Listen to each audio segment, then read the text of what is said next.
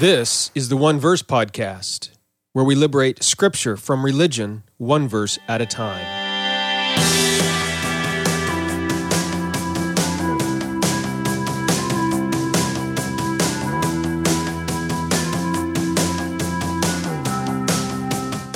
Welcome to the One Verse Podcast. I am your teacher for this podcast, Jeremy Myers. This is episode number 90, getting close to 100. And we're looking at Jonah chapter 4, verse 1 today. In uh, this verse, after Nineveh experiences a citywide revival, as we saw there at the end of Jonah chapter 3, Jonah becomes angry. angry at God. And what do you think about that? Have you ever thought that Jonah should actually be rejoicing? I mean, he went and preached and there's a citywide revival. Why does he get angry? So uh, that's what we're going to look at today in our study of Jonah 4 1. And we're going to see that Jonah's response is actually quite natural, normal. In fact, you and I would probably have a similar response in that situation. In fact, maybe we do with such situations today. That's what we're going to see today. And um, by the way, as we dive into Jonah chapter 4, I'm not sure if you know this or not, but I am turning these podcast episodes on Jonah into a book. Actually, it's going to be two books. And uh, the same is true for my podcast episodes on Genesis, by the way, if you really liked those podcast episodes. And um, on these Jonah books, one of them is going to be a novel. yeah, first novel I've ever written. So I'm pretty excited about that. Uh, if, if you want the inside scoop on these books and to be notified about them when they're published, or even maybe to help me publish them, I need some uh, people to help me read through them, find errors, suggest changes, things like that. Uh, you can do that by joining my online discipleship group. Uh, you'll get notifications on these, an invitation to join my advanced reader team, so on. And along with that, of course, you get free access to my uh, online courses and free ebooks and a whole bunch of other resources to help you in your, your journey with God and help you follow Jesus and live as the church in the world. So uh, if that's something you want to participate in, just go to redeeminggod.com slash join. There's more information there and also the opportunity to sign up. redeeminggod.com slash join. Can't wait to see you there. So let's turn to our study of Jonah chapter 4, verse 1.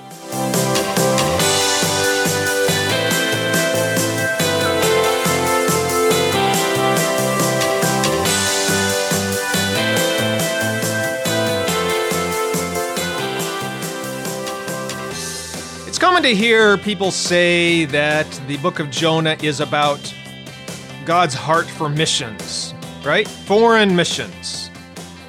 And it is true, that is a theme of the book. I mean, obviously, God does send Jonah over to Nineveh to preach his message to them. Uh, but if that is what the book of Jonah was all about, then the story would have concluded at the end of Jonah chapter 3, right? I, I mean, if the book of Jonah is about foreign missions, then the story of Jonah would go something like this. Uh, you know, God sends a missionary to preach in a foreign land. Uh, the missionary doesn't really want to, but when he finally does, there's a great revival. Many people are saved. The end. Right? And, and that would only take us up through Jonah chapter 3 because that's what happens. But in, in the story of Jonah, chapter 3 is not the end. there's still one more chapter to go. And in this final chapter, it's interesting, the city of Nineveh pretty much drops out of focus. I mean, yes, God and Jonah sort of have this discussion about the city, the great city there in chapter 4, but Nineveh itself is never named. And so, uh, as a result, it sort of appears that um, what God wanted to do in Nineveh is not really the point of the story. The story is not about Nineveh or, or, or God's heart for Nineveh or, or even Jonah's mission to, to Nineveh, or even what happened in Nineveh. If that was what the story is about, then the story should be over at the end of Jonah chapter 3. And yes, those are important themes, important details in the story, but it is not the main point of the story. Obviously, God loves Nineveh and desires that all people in Nineveh turn and repent from their wicked ways, right? Uh, and, and, it is a story that uh, shares all that. But the story is not only or even primarily about that. All right. And um, it's about God working with another purpose in mind. And to reach that purpose, whatever it is, we're going to see in chapter four what that purpose is. To reach that purpose, he wanted the whole city of Nineveh to repent. Okay. So it is a step in the process of what God is actually doing. Sort of like maybe we could think of in Genesis when God used a famine across the Middle East to send one family down to Egypt. All right. So here in Jonah, God is using the repentance of this, uh, you know, roughly maybe 120,000 Ninevites so that he could do something else entirely. Now, what is that something else? What's the purpose of Jonah? Well, that is the question that gets answered here in Jonah chapter 4 as we dive in today. Jonah chapter 4 is where we discover what the book of Jonah is all about. And in fact, uh, as we've been going through Jonah, you may remember there's been lots of questions that have been raised by the text. All of these questions finally find answers in Jonah chapter 4. For example, very early on in the story of Jonah, we were presented with this, uh, you know, when God told Jonah to go preach judgment against Nineveh, Jonah didn't want to. And so the question is, why did Jonah not want to go?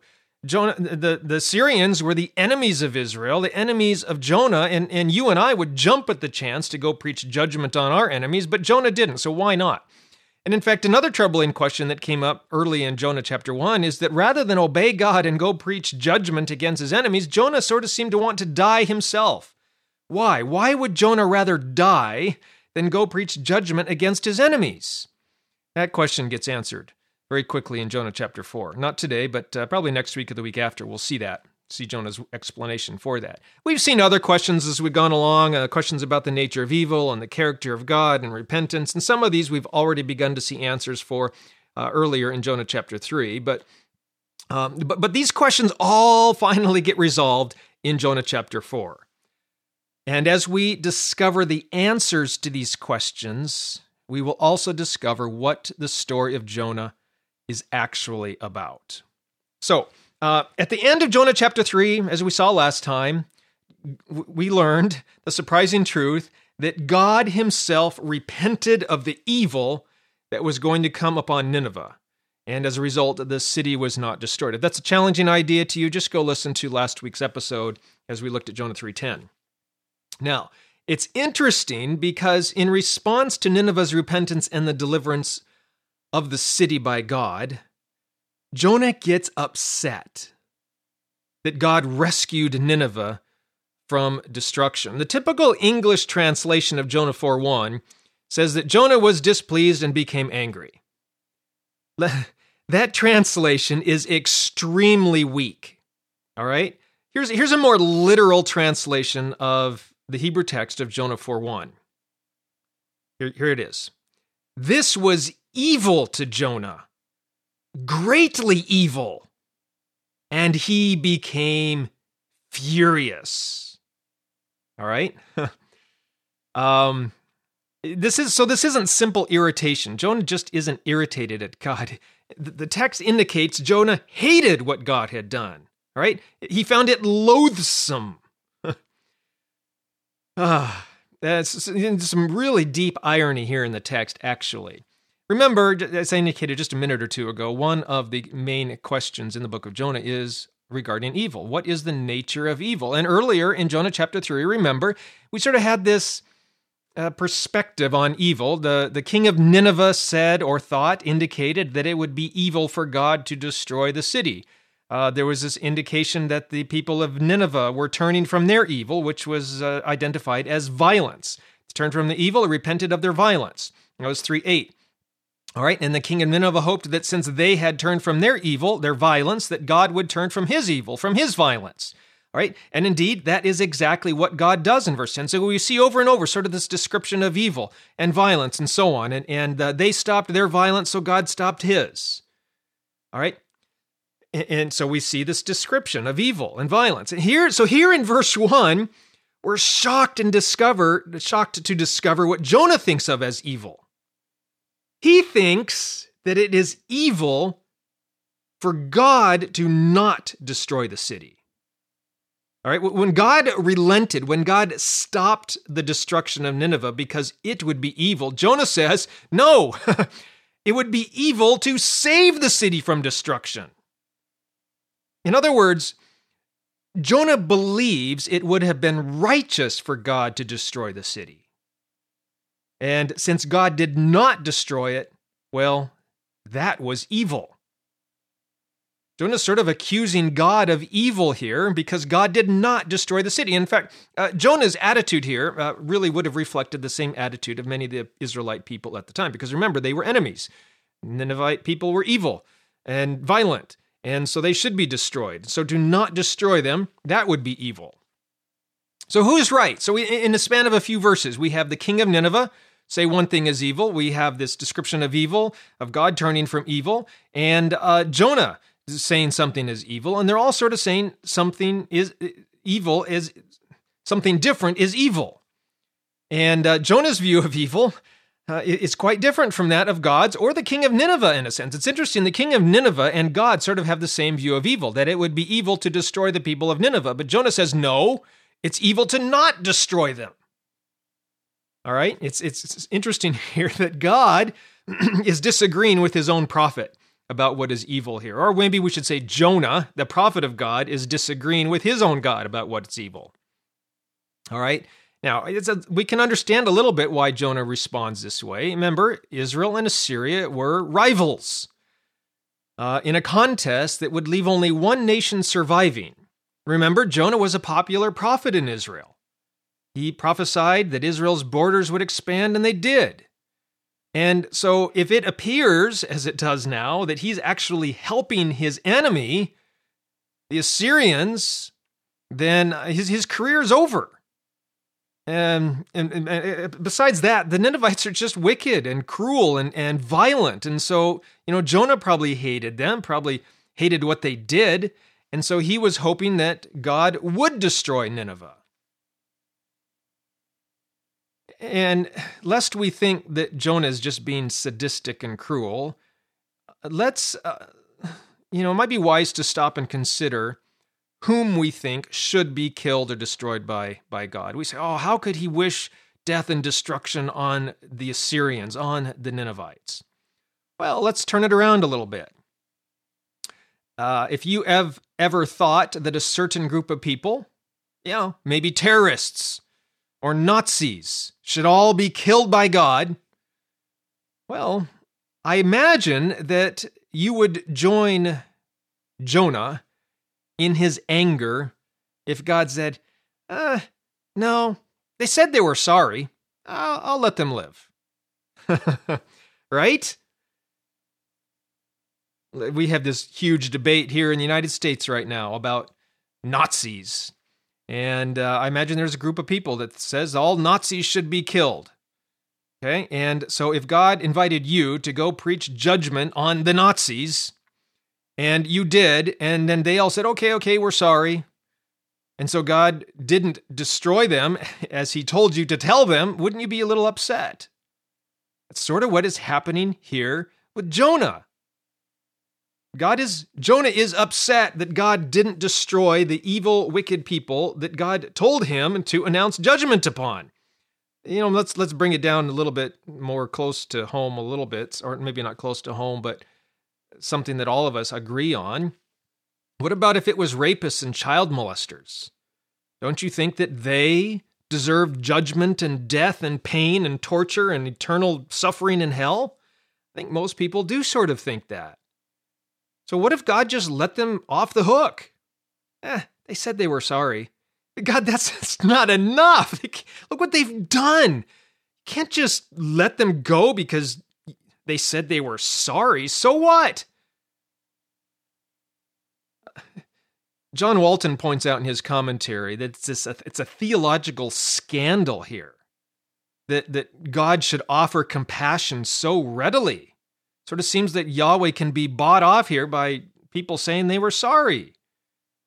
In fact, um, it sort of makes God out to be a divine enabler, doesn't it? What, God? They're so evil? Look at all this harm and violence and wicked stuff they've done. And so, what if they've said they're sorry? Look, it's not going to stick, God. You and I know that. They're going to go back to their wicked ways. Right? That's at what Jonah is feeling. And I think to some degree, you and I can agree. By the way, Jonah is also probably likely aware of some prophecies from Amos and Hosea that Assyria was going to come and destroy Israel. And so, by not destroying the city of Nineveh, God has basically just assured the destruction of Israel. This whole argument, they're just going to come hurt us, God. you can't, don't you love us? Why aren't you going to do something about them? The prophecies are that they're going to come destroy us, and if you don't destroy them, then you're picking them over us. God is, by not destroying Nineveh, God has basically assured the destruction of Israel. So, this is what Jonah is upset about. The God of Israel seems to prefer Assyria over Israel.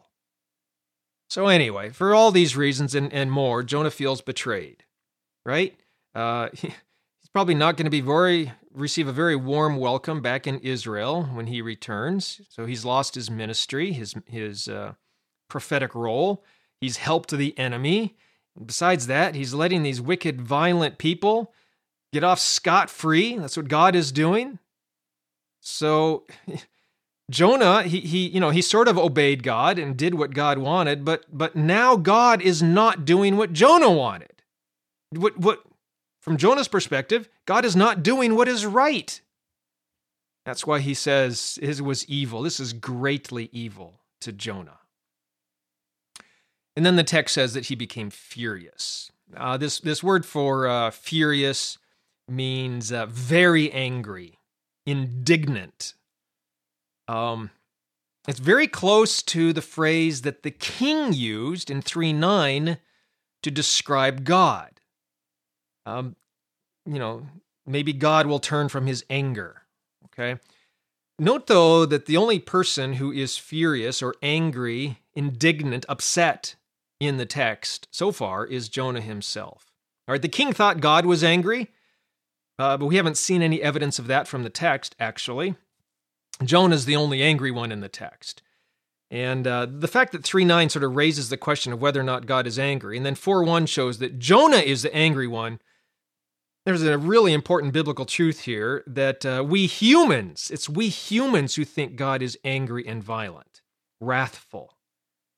Uh, but that's just because we are angry and violent and wrathful.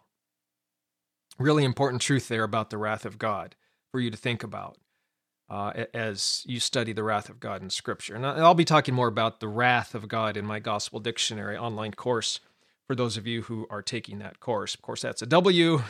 I just put up uh, election and eternal life this week, so we're a little bit away from W, but we'll get there eventually. Anyway, uh, verses two and three show what God is really like, and we'll, we'll start to study that next week.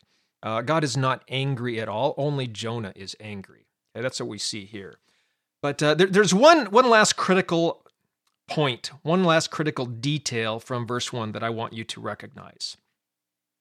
The phrase used to describe Jonah's anger here in the Hebrew, hara, uh, it, it's used in various places to describe how people get angry at the perceived injustice of God. When God doesn't do what we think he should be doing, this word here that, that Jonah is used to describe the fury of Jonah, this is a the similar word that's used elsewhere. Okay. Um, but various places in Old, Old Testament. The most well known one of these, though, is one we've already talked about in this one verse podcast.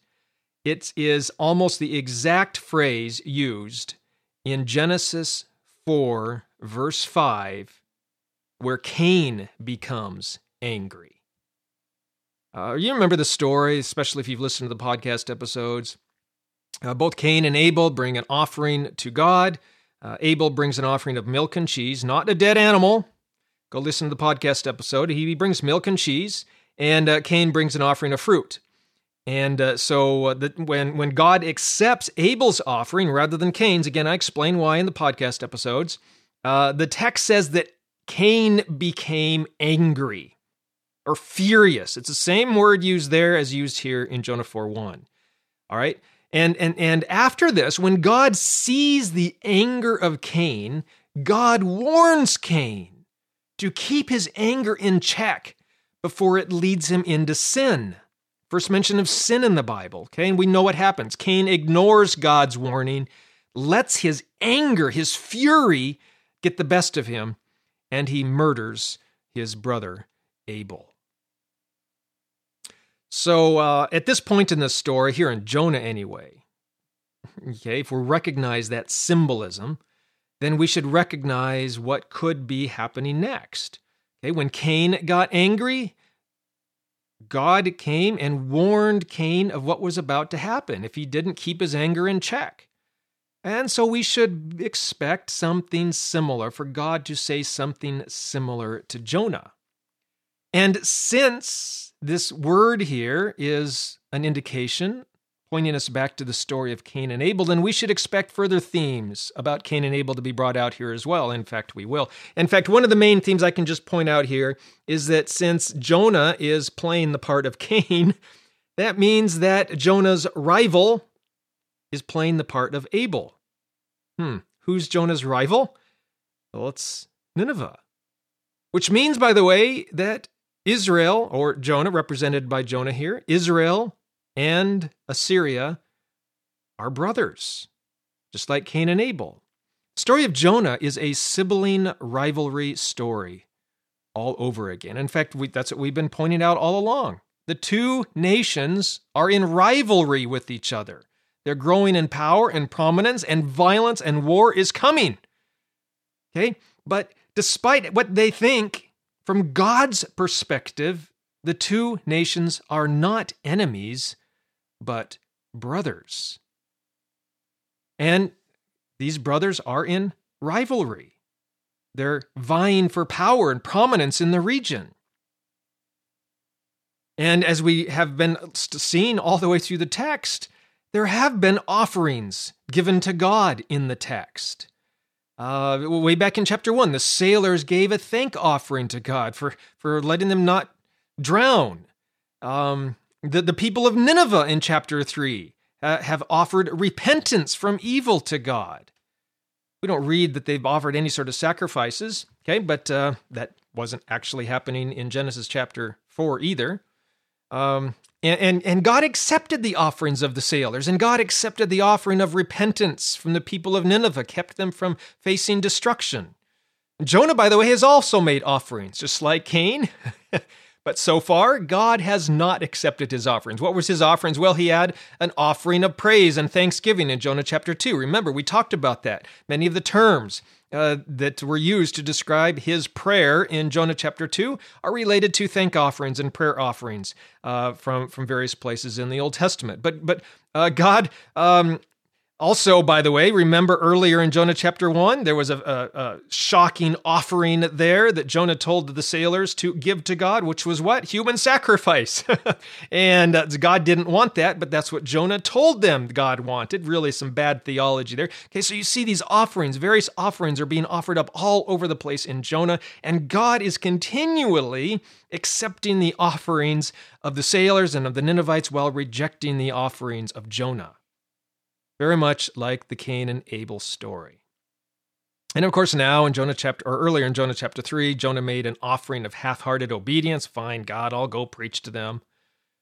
All right. And God did work through that offering. Okay. But God does not allow Jonah's prophecy of destruction on Nineveh to come true. So now Jonah, just like Cain, becomes furious. All right, so we're alert readers. We're looking for clues, more clues in the text to finish this story of Cain and Abel. And we should expect that God and Jonah now have a little discussion about Jonah's anger, just as God did with Cain in Genesis chapter 4. God's going to warn Jonah, we can imagine, where his anger will lead if he does not master it. In fact, that is exactly what we begin to see in verses 2 and 3, which we will look at next time. And really, the question going forward is, is just as Cain murdered his brother Abel, what will Jonah do? Is he going to seek the murder and destruction of his brother Assyria? Well, yes, he does. Just sort of ruin the story a little bit as we go forward, but um, how Jonah responds in his anger. That's what we're going to begin to see next time in Jonah 4 2. He's he's going to have a little talk with God. And unlike what we saw in Jonah chapter 2, this is the first time Jonah is really honest with God. We finally get an honest prayer from Jonah. And we're finally going to see what Jonah actually thinks, what is actually going on inside his head. So uh, make sure you join us in next week's study in Jonah chapter 4 too, as we pick back pick it back up there. But between now and then, look, if you want to keep updated about the progress of my books on Jonah, or even I would love some help in getting them published. If you want to join my advanced reader team, maybe you just want to learn more about God's grace, how you can view other people, or maybe something more practical about how to pray. Maybe your interests are theological. You want to learn about the doctrine of election or how to know that you have eternal life, something like that. Maybe uh, you're interested in the church, how to be the church in the world, how the church should exist and grow and function. Look, all of this can be found in my online discipleship course, and uh, you can sort of take your own interests and follow them where they lead. Got to join the community first of all, though, and just go to redeeminggod.com/join. You get a bunch of free ebooks, online courses, other materials. Also, uh, an invitation to join my private Facebook group. Anyway, all of that is there, and I can't wait, wait to see you there. Also, can't wait to see you back here next time as we pick back up in Jonah 4, verse 2. So until then, keep following Jesus wherever it is he leads.